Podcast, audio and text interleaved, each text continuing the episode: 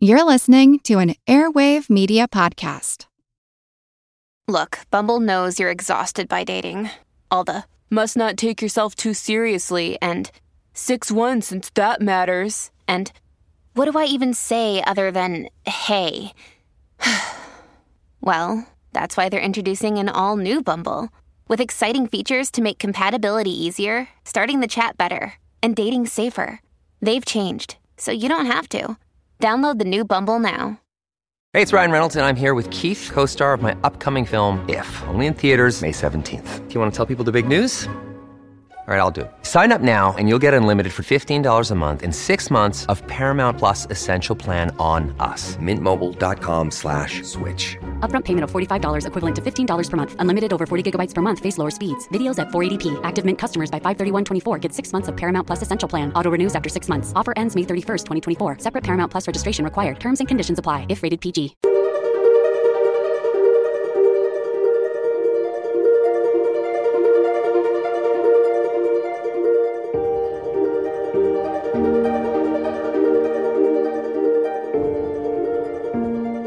Welcome to the All Creatures Podcast. This is Chris. And I'm Angie.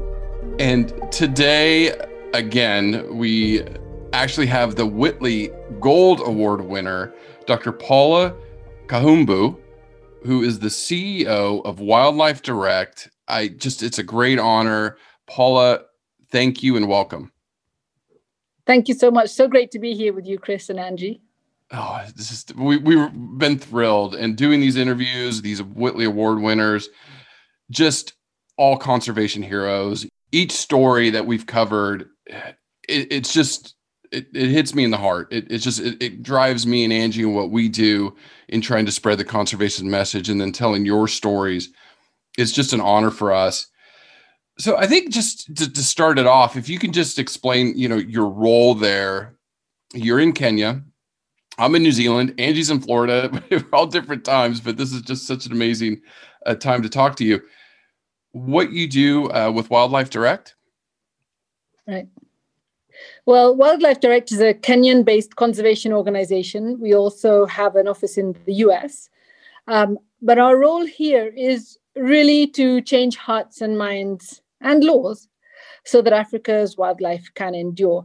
And you can imagine on this continent, it's the last continent with all the megafauna still intact, although there are a lot of challenges. Uh, we feel that the future of Africa's wildlife is vital and it cannot be done without Africans being on board. Uh, for the longest time, you know, wildlife conservation in Africa has been seen as a work that's responsible. It for the longest time, you know, saving Africa's wildlife has been seen as the responsibility of big international organizations. And that clearly is not working. Now, elephants are on the endangered list. African forest elephants are critically endangered. Our lions, cheetahs, many other predators are in dire straits. Even giraffe are now endangered. So, our goal is to enlist African people through a movement um, to know about wildlife, to care about wildlife, and uh, to take actions to save it. A part of that means changing the laws. And so a big part of our work has been advocacy, changing policies and laws and mindsets. We have three big programs. One of them is literally fighting wildlife crime and uh, fighting against policies and activities that are threatening wildlife in their landscape. So it could be land related uh, advocacy. The second big area is changing the narrative for conservation. Uh, really putting Africans and African stories and voices at the heart of the conservation effort. And finally, it's looking at future generations, working with children.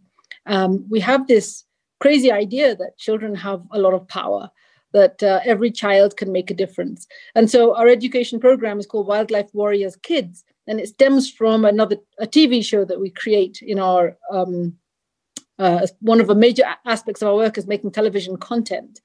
And so children get to watch the television content and then do activities in their school compounds and come to the national parks and protected areas with us to learn about science, to learn how to interpret nature, to explore, to discover for themselves. And that's probably one of the most exciting things about Wildlife Direct. It's not just one area, we have these three really exciting areas, um, and all of them keep me very busy and very hopeful about the future of wildlife in Africa. Oh, Dr. Paul, it's just so inspirational. I mean, going through the list of all the programs that you're you've worked through throughout the throughout the many years that you've been a conservationist and now you're recognized as the most important and recognizable woman for conservation in Africa. I just got goosebumps when I said that. Uh, being a woman myself, and uh, I mean, that is just incredible. And I was wondering if you could touch on a little bit on your background and how you were able to get into Wildlife Direct and um, perhaps some inspiration for other listeners out there like myself who have goosebumps and say, I want to do that. I want to be her. Oh, thank you for that. It's actually uh, uh, a surprising thing to me to hear that people tell me that I'm one of the most recognizable or the most recognizable woman in conservation in Africa. It's it's a huge responsibility and, and in some ways but, yeah what, what do they say in spider-man? With great power comes great responsibility right? Yeah yeah you have to be very careful. So this morning i wrote a post on facebook where i questioned the naming of our species. So you know wildlife in africa is named after many of our colonial explorers uh, mm-hmm. who came in the 1800s so our zebras, our monkeys, uh, so many of our antelopes are named after people like Livingstone or Grant or Thomson. Grant. Mm-hmm. yeah. Grevy's, uh, Grevy's zebra is my favorite. It's yeah, it's an amazing animal. And I made a comment about the fact that this is still going on, that most of the research being done in, in Africa is still being done by people from who are not from Africa. And and so it's being perpetuated, not intentionally in a bad way, but it's just being it's been it's been perpetuated and there are consequences which means people are certain people are being alienated. Africans i feel are being alienated from nature. And and this sparked a huge huge argument on on my facebook timeline because there are there are so many people who feel quite strongly about it um, and others who feel that doesn't matter who discovers an, an animal or a species they should have the right and um, and i think that this issue of equity and um, equality and conservation in science is an issue we cannot ignore. So I grew up loving wildlife. Uh, all of us here in in Kenya, you know, we we had so much wildlife around us all the time, and that made me know from a very early age that all I want to be is a conservationist. I want to be a scientist, and I I just want to enjoy studying animals because it gives me great pleasure. You know, it, it's a it's a luxury to study wildlife. Nowadays, with so many animals disappearing, it's a luxury to be able to just do that and not take any other responsibility. I was studying elephants, and elephants are a phenomenal species. You know, it's even it's a hundred times bigger luxury to study elephants of all species, right? And um, um, I I realized soon as I was doing my PhD, I realized that it's futile studying animals if we can't save them. And saving them is not simple, it's very complicated. There are social, there are legal, there are economic uh, barriers all over the place. So it's quite a minefield. And I moved from doing science into advocacy um, kind of by osmosis. I didn't intend to, but it's what happened. If I want to save these animals that I've fallen in love with, I've got to be something of an activist. And this work has taken me from being a scientist to being a communicator uh, to being an educator and um, and also a negotiator. And I, I, won't say I'm very good at everything. there are clearly some areas major development like diplomacy. I need to learn some skills in some of these areas. Uh, but what I have learned by being a Kenyan at the front line and fighting for our wildlife and our nature I've discovered that I'm not alone. There are many, many people, not just in Kenya, but across the continent. And it's it's overwhelming how many people want to be part of this journey. That's why I wrote a proposal to um, the Whitley Trust saying, I don't I don't want to just be doing this work on my own. I want to create a facility that allows anybody anywhere to get involved. And so the wildlife justice desk that we want to create, the idea is how do we get anybody who's interested how do we give them an opportunity and a platform to engage to help save animals because I don't think people just want to love animals for the sake of loving them. People want to have meaning in their life. They want to be able to say, I planted those trees, or I saved that national park, and I protected this species. I think it's a, it really is a luxury that has only recently been recognized by local people in Africa that, yeah, I don't have to be David Attenborough. As amazing as he is, he's he's he's out of our reach. I can be a child in a village at the coast and I can save a bush baby. And this happened with one of our schools. A little girl rescued a baby bush baby, which is a tiny little, you know. Uh, so cute. I I just yeah. told Chris uh, on the a recording we did last night for a podcast. I said we need to do bush babies. They're just precious. Mm-hmm. Yeah, and they're so talkative and they're they're adorable. Um, but very few people know anything about them because they're nocturnal. And and this little girl saved this bush baby, and the school was writing to us, sending us photographs like, "What is this thing?" They have no idea wow. what the animal is, even though they live with it in their environment. And uh, and we were able to get the animal rescued. It's it's something that the the school then recognized the little girl. They told us her name. We sent them um, we sent her some gifts to to recognize her you know her action. And you know it's huge. All the schools now all the kids want to be able to do something and say you know i want to be recognized as a hero as well. And and it's very natural. It's probably the most natural thing that we can do as people. Um, finding the way is hard. It's not obvious. Sometimes it's not obvious. Until you do it it's not obvious. Mm-hmm. even when i started making films people told me that i was crazy that it would never work that it was a flash in the pan idea, that um, um, there were Kenyans wouldn't watch wildlife television if it was made by Kenyans. It, they'll only watch it if it's made by National Geographic or BBC. And sometimes you just have to plow through that and ignore all the naysayers and just do it and prove it for yourself. Not everything works, but sometimes things work so exceptionally well that they become entrenched. So now wildlife filmmaking has, is becoming quite a thing in Kenya. You know, it's like we're attracting a lot of film crews who want to work with local, never happening before. So it's, it's very exciting. It's happening, maybe not fast enough. I'm still frustrated at how yeah. Yeah. slow things move, uh, but it's things are shifting, things are changing, and nowadays I see people um, trying to save parks mm-hmm. conservancies, species, uh, reporting on threats to habitats and um, ecosystems in a way that we never ever saw it before. So I'm really excited that we've catalyzed this level of consciousness and and willingness for people mm-hmm. to actually take action. I um so doing this podcast for the last three years, and I, and I just had the honor of speaking to a group of about 50 volunteers here in New Zealand that help um, Sanctuary Mountain. They help maintain. It's one of the the few areas on Earth that has predator proof fences to protect native wildlife, and and a lot of people come out and help maintain the fences and and maintain uh, the large park. It really is dawning on me, you know, in the last few months, or maybe the past year. Angie and I have have interviewed experts and, and done it. Is grassroots conservation is how we're going to get out of this mess is what i'm starting to see and believe. And this is what i told them. I i told them you're heroes. You dedicate your time. You are preserving your backyard. So one of the things that really stuck stuck out with me listening to your story is you know africans themselves should take the lead in securing the future of the continent's wildlife.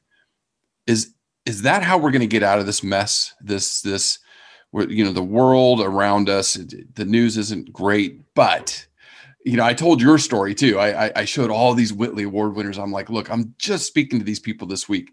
Look what they've done. Look what they've done. So i was giving them hope as i said everything's crumbling around us you know in the environment. Yeah. is that you know from your viewpoint and from what you're doing with wildlife direct is that how we're going to save elephants and rhinos and pangolins and, and your wildlife in, in your area of the world and, and elsewhere? Um, I think there's a couple of things that really are the the, the secret sauce yeah. and the ingredients. There obviously have to be the right kind of le- there has to be the right kind of legal framework. It's got to be there. Without it, everything you do could evaporate in an instant. So you have to have the right legal frame, framework. And that legal framework uh, is developed by the people in power. And those people in power, how they engage with the populace matters. In Africa, democracy is quite new. And so, and, and I think that's why we have a little bit of a problem that when we had dictators, which was not so long ago, for Kenya, just less than 10 years ago, we had dictators. And that meant if you wanted to do conservation in this country, all you got to do is find your way to the president. Well, that's all you got to do. That person can shake their whisk and things will change. That's not happening anymore. Now you actually have to follow uh, much more of a democratic process. And that means you need to win the hearts and minds of people. And that's why we're doing what we're doing. The mm-hmm. people are pushing for the leadership to change, to adopt different practices. Um, we have elections next year in Kenya. I've already been approached by several parties. They want a green manifesto. they want me to be associated. I can't That's go awesome. party or I'm in that party, but I can help them to design a green manifesto, which they believe is important. And, and so that's where I see that's where change is happening. They are going to use their green standing as uh, a pull for uh, their electorate. That to me, that's really really powerful. Um, if we're able to to achieve a situation where the public are able to engage and participate in these initiatives, then absolutely grassroots efforts will really transform everything. Kenya is almost, I would say Kenya is somewhere in between. Uh, we have policies and procedures which say the public must participate. Our constitution is fantastic. It's all about public participation. But then the practice, the actual practice of engaging the public is still it's still a fight. You can see it every day.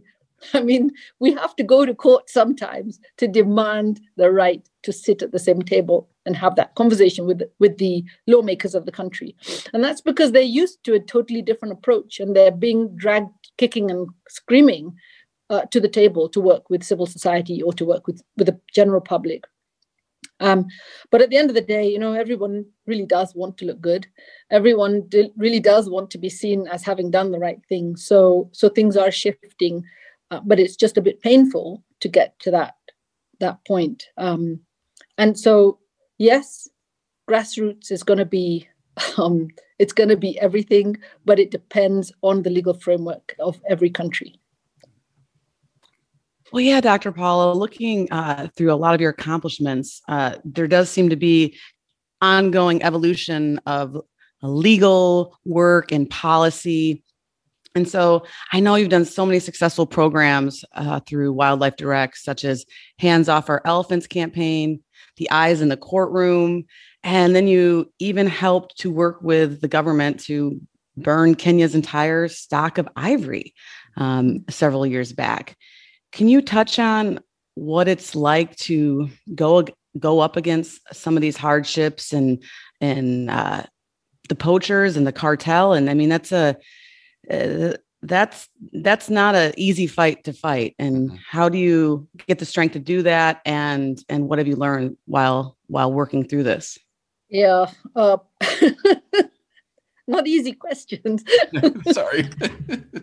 I want to be you, so I'm trying to get into your mind and figure out how does one. I mean, I get one negative comment on uh, on social media, and I, you know, I go and rock back and forth and cry for a little while. So I mean, I can't even imagine going up. I mean, the, the we all we all are very familiar with poaching being this huge problem and and cartel. I mean, it's run by people we don't even see and money mm-hmm. we we couldn't even imagine to to have right. or hold so it's, i'm just I, i'm just really impressed by how you get the strength to do that and and and fight for justice for the animals and uh yeah.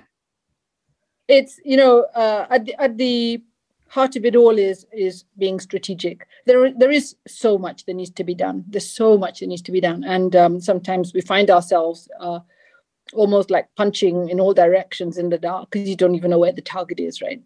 Um, and being strategic, I learned from a, an amazing professor in the States who who said to me when I when I was struggling to um, address the problem of wildlife crime in Kenya and the poaching of elephants in particular. That was what we wanted to stop. And there is everything from a poacher who has a gun and who's shooting an animal over there to a guy on the other end who's buying ivory and giving his wife a gift for, for her birthday. So there's everything in between. Where where do you take on this system? Um, and I made a, a, presentation at a conference in the states, and, the, and my co uh, co speaker uh, was laughing at me. Um, his name was Dan Ariely. I don't know if you've ever heard of Dan Ariely. He's a professor at um, Rutgers University, and he studies behavioral economics. And he so he studies why people do what they do. And I said to him, you know, our goal is to change the law and make it so painful for somebody if you get caught that you won't even dream of of doing it. Right? We want high penalties. Um, and he just laughed and he said, "Yeah, you do know it's not going to work." And and then I and then I was like, "Oh no." I've, I've yeah. so simplified everything to the point that it's meaningless. And so I had to sit down with him and talk to him. And he he's explained to me some really interesting things that, you know, the reason why people do what they do uh, is driven by three things. One, it's your benefit, right? It's a profit or it's some kind of a, a you know, a benefit in like money. Secondly, um, people do things because they want to look good right? And so it's their ego. And the third reason why people do things is because of their faith. So many people will make decisions and do things because of their faith. And so he said, and if you looked at that, and if you if you really got to understand why do poachers poach or why do traffickers traffic, you know, which part of these three things is it? And if it's about the profit, then you've got to go after them and make it unprofitable for them. Mm-hmm. You've got to make it so costly that it's just not in their interest anymore, which is very different when you're dealing with somebody who's doing something because of they want to look good right it's a very different approach so that that taught me a lot of interesting lessons and then the other person who i spoke to said to me um, so we want to we want to stop the poaching of elephants. Uh, ivory is ki- is t- captured from elephants which are killed all across the continent. They move through kenya through this very narrow pipeline. They go through the port of mombasa and it gets out into the rest of the world disappears in ships all over the place. And he said to me um, before you start trying to find a way because i because i thought well if the port of mombasa is your is your bottleneck then let's go after the port of mombasa and let's go and sit there and stop everything going through there. He said you first got to ask the question why isn't more ivory going through that pipe? Mm-hmm. what's in the way of more ivory going down that pipe? And and so it was basically saying try and find the pinch point where a small investment is going to make a big difference. If if the system is already squeezed somewhere you can probably squeeze it further. And that was a very very interesting and insightful. So we we felt that um, everything we know is that poachers poach it's not just for profit it's because they can get away with it. And we want to stop them from killing the elephants because seizing the ivory is, is already too late. The animal's already dead. Mm-hmm. so we felt we have to do something about the detection of poachers. And that's why we drove the campaign around um, shining a light on the failures in the system. It was really the law enforcement system. It wasn't just throwing more money at a system that's not working. It was identifying where was the problem. The problem was people were getting arrested and they were getting released. Court cases were failing. Poachers were back out there poaching again. So we went after the court system. That's that's really what geared everything up. Like okay we need new laws we need better laws we need better practices we need we need specialized prosecutors we need better systems of um, handling the court cases. And that's that's what really made a big difference. So dr paul eh, eh, one question i'm just dying to ask obviously is how are elephants doing in kenya? I know you mentioned the forest elephants. We you know we know they're critically endangered but this poaching crisis that we find ourselves in, your work, I'm just curious to see today in 2021 where we are with the elephants. Okay. You know, so um, elephants, as you know, are animals that once roamed the whole continent. Actually, they roamed the whole world at one mm-hmm. point. I mean, there were there were dozens of species of elephants. Our modern savanna elephants are now restricted to pockets around Africa, and East Africa is one of the places which has a lot of elephants. And Kenya has around 35,000 elephants. Our elephants actually are doing fine. Their numbers are increasing. And that's because of this massive investment that's been made in protection um, and stopping the poaching, because poaching really was decimating elephants.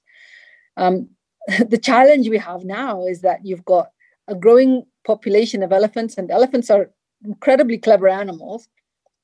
They know they need to move and they know where they want to go, and they have institutional memory about how to go wherever it is that they need to go. And so elephants are now roaming over across the land and into places where there are people. And this is now the number one challenge we have is elephants and humans coming into conflict with each other. It can be deadly, as you can imagine. You know, elephants wandering into farms, people trying to chase them off their farms, people getting injured, sometimes even killed. Um, some of our elephants are incredibly well known and they've been studied for decades. And in particular, in the south of Kenya, just at the base of Mount Kilimanjaro is a population of around 2,000 elephants. Those elephants have risen from 400, so they're doing really well, full of babies. It's one of the most amazing places to see elephants anywhere in the world. Every single elephant is known by name. Every relative, cousin, aunt, sister, brother, mother, father, you name it. Those elephants are incredibly well known. And they live in the Amboseli National Park and they move in and out of the park on a daily basis. So elephants need water on a daily basis, especially if they have calves, but males don't. And males move quite large distances. Sometimes even in a day, they can move 40 kilometers to go and look for browse. So they need browse to build their bones and especially their tusks. And this movement of elephants is causing a lot of conflict. Um, even though we know elephants move, we've mapped their movements, uh, we know where the elephant corridors and dispersal areas are. The problem is that people are moving into the same landscape and they're starting to farm. And when it was small scale, uh, local people with their cattle and their goats, it wasn't such a big problem because the elephants and those livestock can coexist.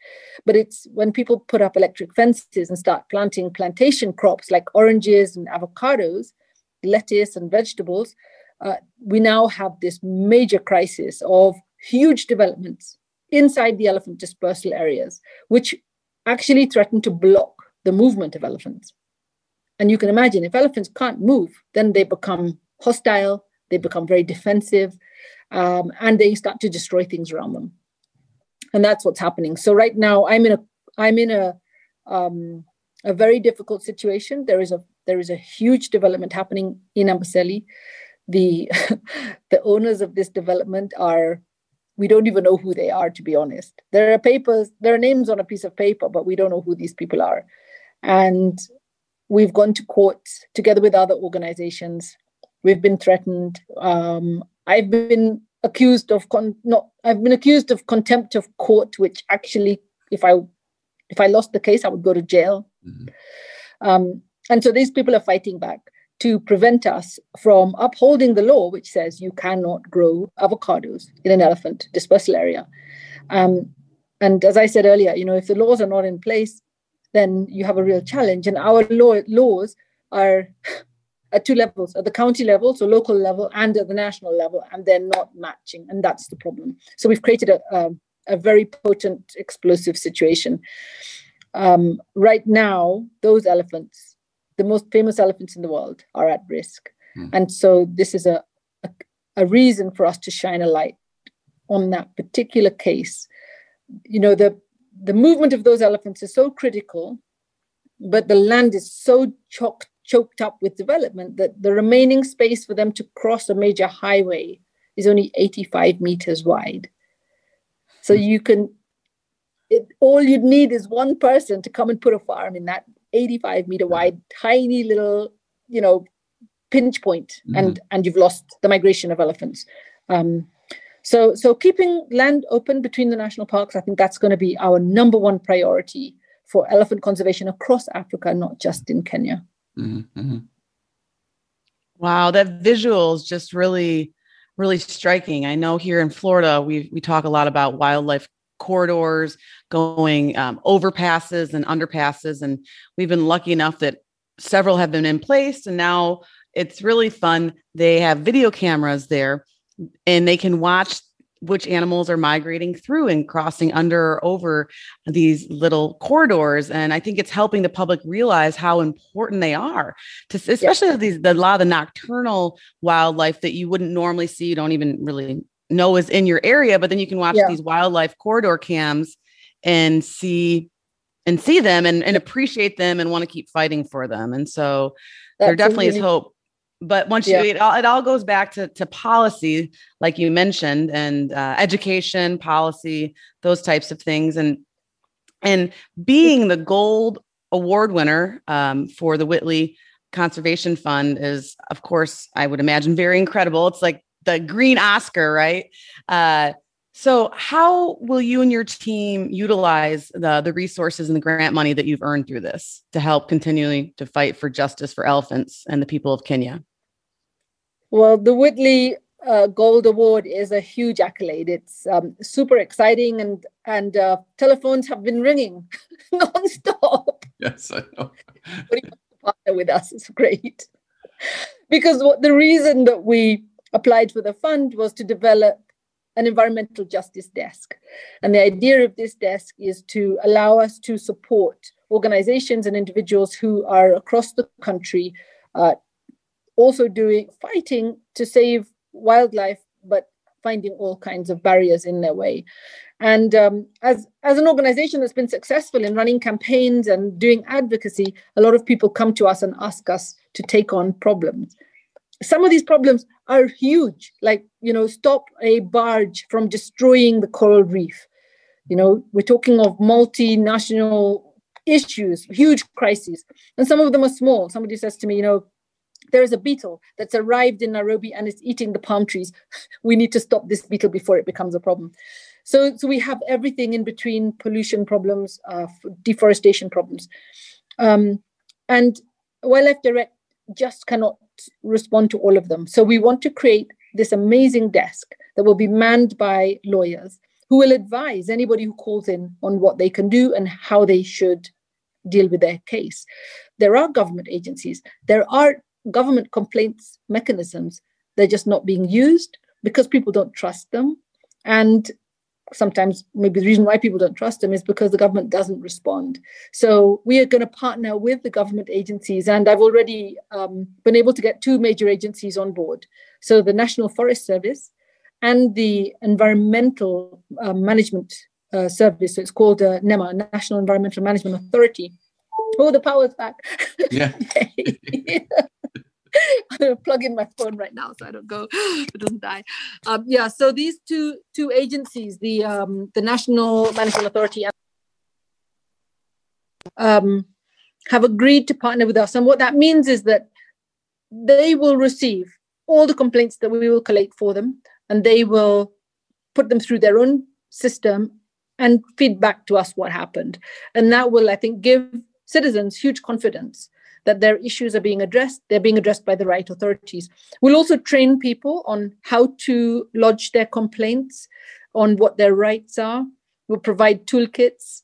Um, so, a big part of this is going to be education so that people don't feel so defenseless and so helpless, which has been, I think, the reason why so many bad things are happening. People just feel like there's nothing I can do, I'm too small, the problem's too big, or nobody cares anyway.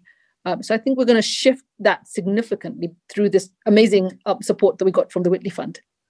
I, it just uh, conservation is so complex, and, and and this is such an amazing interview. Thank you for what you're doing. I you've really i think opened my eyes and angie's eyes a little bit more to the legal side because you know we were talking about maybe we need to, to discuss this a little bit more in the podcast because it, it's not just putting up a fence and keeping animals safe like we see here in New Zealand. That's effective, but that's for birds and, and reptiles and stuff. But when you're dealing with large megafauna, that's really hard. Being respectful of your time, I, I know you're very busy. You've been doing lots of these interviews.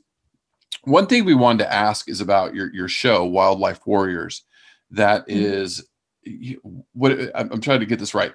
Wildlife of Africa for Africans made by Africans.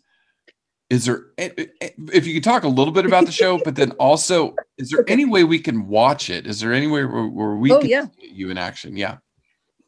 so so um, and thank you for that i mean wildlife warriors is a it's a tv series it's actually the third tv series we've made Mhm. um, maybe the second one we've made from scratch um, the idea behind wildlife warriors is that if you watch wildlife documentaries anywhere in the world wildlife documentaries about africa it's very very hard to find any africans or people of color helming those shows.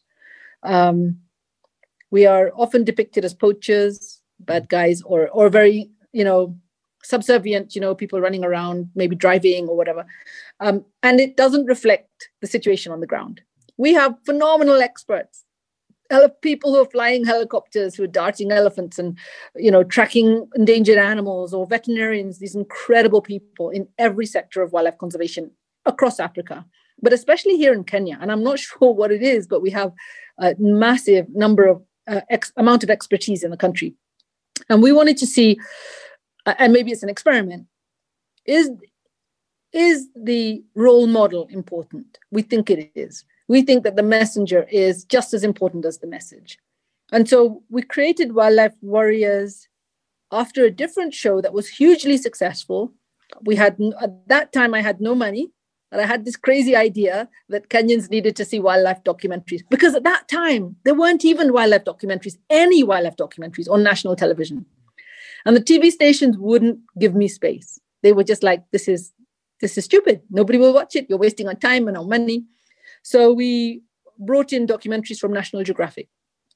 And the first documentary went on air and uh, the internet just blew up because kenyans were suddenly like wait wait a minute that was filmed in kenya? That's amazing. And it was a film about elephants and poaching actually. Uh, it translated into such a massive and long conserva- conversation about what was happening to our elephants.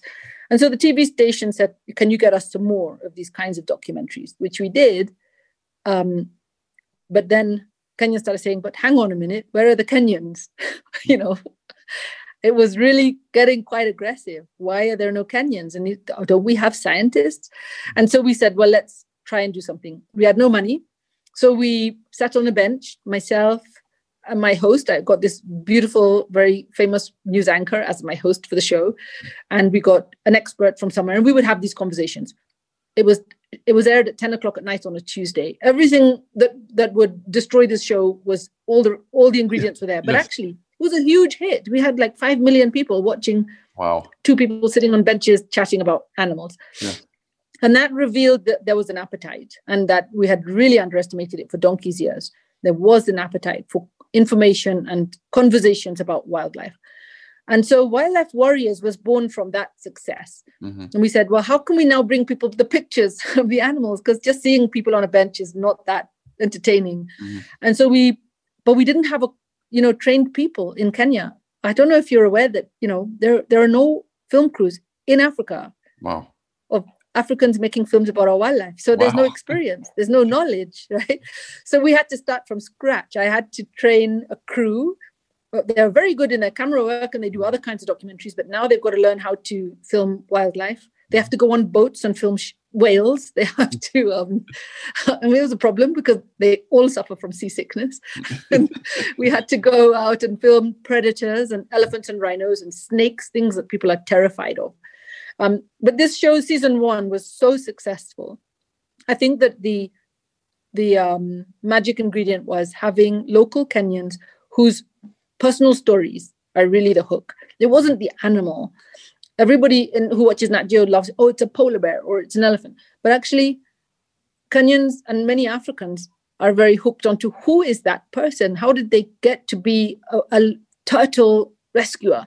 You know, where did they come from? And, and so when you hear this backstory of a young man who grew up in the mountains and came down to the coast and stumbled on a nest of turtles and didn't know what they were, and in his quest to find out what they were, fell in love with them, and now is this incredible re- tu- rescuer of turtles. Mhm. That story can, you know, it can impact anybody, but especially little kids in villages across the country who suddenly realize, you know, that could be me. That's my background. That's that's my life that he's describing. Um, and so this series, in the first season, we had 14 heroes. Many of them were women, so we really want to target girls as well. And some of the um, you know, I'm in every show, so I'm the host, which was also not intended when I started. I was like, I, w- I spent a year looking for a host, and then my crew just said, just do it yourself. You know what you're talking about. Just you can do it, and that was really hard. You know, it's not easy, but it's so much fun. Yeah. it's like it's given me a new lease of life. You know, this idea of going out and spending time and getting these stories out of people who have never been on TV before. Mm-hmm. And most people are terrified of cameras. But because we're local people interviewing our own people, they're actually um, very laid back and mm-hmm. easygoing and ready to tell us their their heartfelt stories. I had one man who even cried on camera, and you know, for, for many Kenyans, seeing that that raw emotion was so so powerful. Um, so the series we ran season one, we got fifty one percent of Kenyans watched it, and then we ran it across wow. Africa. Yeah, yeah, it was huge, very Incredible. very successful. Yeah. Then then it went across Africa, and now we're looking at um, re uh, relaunching it again in different channels, so in Kenya and across the continent, and we're um, we're now in the production of season two. But season one is available for anybody via the Water Bear Network. So that's a really nice network for conservation organizations, and there are loads of wildlife documentaries on the Water Bear Network, and it's free for anybody anywhere in the world. So you can watch the entire series on that. And season two, we've finished filming. I'm now in the process of doing the final um, voiceovers and edits, uh, but it's going to be uh, even more exciting because in season one we chose the animals that we thought people are familiar with, and they will they already have a, a sense of a tr- appeal. They love them: elephants, lions, leopards. Uh, um, okay we did have snakes. We put in sh- uh, whales. The snakes episode was amazing. Um, uh, but season two we we felt we've got to get a bit more gritty. We mm-hmm. it can't just be a, a, love fest. Now we've got to get down to some of the issues. And so we did several episodes where we talked about uh, what's happening to our forests. And it, so it's in one episode in particular there I couldn't find a happy ending. You know, normally we try and look for a way of ending on a really great high, and in this one it was you know such a painful, difficult story, and we decided we're just going to have to leave it at that because that's the truth, and we don't want to candy code anything. Mm-hmm. Um, and my feeling is that the season two um, had had several reasons why it's going to be so much better than season one. You know, one, my crew is much more experienced. The places we went to, oh my God, we went to tip of the country to one of the most northern islands of Kenya. We um, we went to some very remote places. We talked to local communities. We interviewed elders. Some of our heroes don't even speak English, so they are entirely subtitled, which we'd never thought of doing before. And we did several episodes, one episode in particular, just on trees, which um, we'd never anticipated when we started that trees would be an appeal, but I think it's going to be hugely appealing to people to actually learn about not just trees, but our traditional relationship with trees, which I think is going to be super exciting. So um, we hope to launch sometime later this year, and uh, I'll let you know how that, that goes. I'm, I'm really excited about it. Oh, Dr. Paula, I cannot wait to watch Wildlife Warriors. And the top of my for list. all of our listeners out there, we'll we'll put the link to Water Bear on our show notes so that people can help access it and enjoy it. And I cannot wait to hear, like you said, Ken- Kenyans telling their story. Uh, it's just connecting with people yeah. is is what audiences love. I mean, here in the states, people in the US, they they we love the reality TV and can't get enough of it. And they're just people being themselves. They're not actors. It's just all. And so storytelling is huge. It's I mean, it's yeah. how we all evolved. And and so I'm in love with your story as well and learning more from you and about you. And so, do you have any advice for people that want to get more involved and people like myself that want to be you? What's your advice? How how do we do this? How do we how do we help wildlife? Well, that's uh, such a great question. I'm I'm convinced that uh, everything is interconnected, right? So I had a little boy. Uh, he was eight years old yesterday. I was on a panel and there were all these adults in the audience. And when they asked if anybody had questions, this little eight year old put up his hand and he said to me, You know, are you working only in Kenya or, or, he said, Are you working only in, Ken- in Africa or are you working in the world? and and it made me realize you know it matters it really matters that we don't just look at our own local situation and i reminded him that you know the trees are all interconnected that those water of the oceans and the air that we're breathing has been around the world um, and and i really feel that we need we need everyone in the world to really become environmental global citizens mm-hmm. we need everybody to be able to to see whatever they can do, whether it's something small or something big. As organizations in Africa are really struggling, especially now because of the COVID pandemic. Um, so, anybody who has um, anything that they can offer to the organizations on the ground, those grassroots organizations like um, the the the young men that I, the young man that I mentioned who is saving the turtles, you know that organization with a little bit of money, they can save more turtles. Mm-hmm. So a lot of organizations will blink out because they can't raise money. But actually, there are organizations all around the world that can support and attract support for those different organizations on the ground. And we use wildlife warriors specifically to shine a light on individuals and their organizations in order to help draw at- attention to them. And in fact, that's the name, that's why we're called Wildlife Direct it's so that we can create that direct connection and um, and we have supported a lot of organizations so far many of the heroes of season one have had all kinds of interesting support and benefits and um, uh, gifts trainings you name it so anybody who's interested in supporting what we do they can they can check us out on the internet but they can also directly support any of the people in our videos that they would like to support. I think I think um, content creation is going to be really magic and really important in the future. So sometimes it's it's um, the power of the individuals watching the shows is their ability to share that information with other people. Um, do something and invite your friends to, to do the same.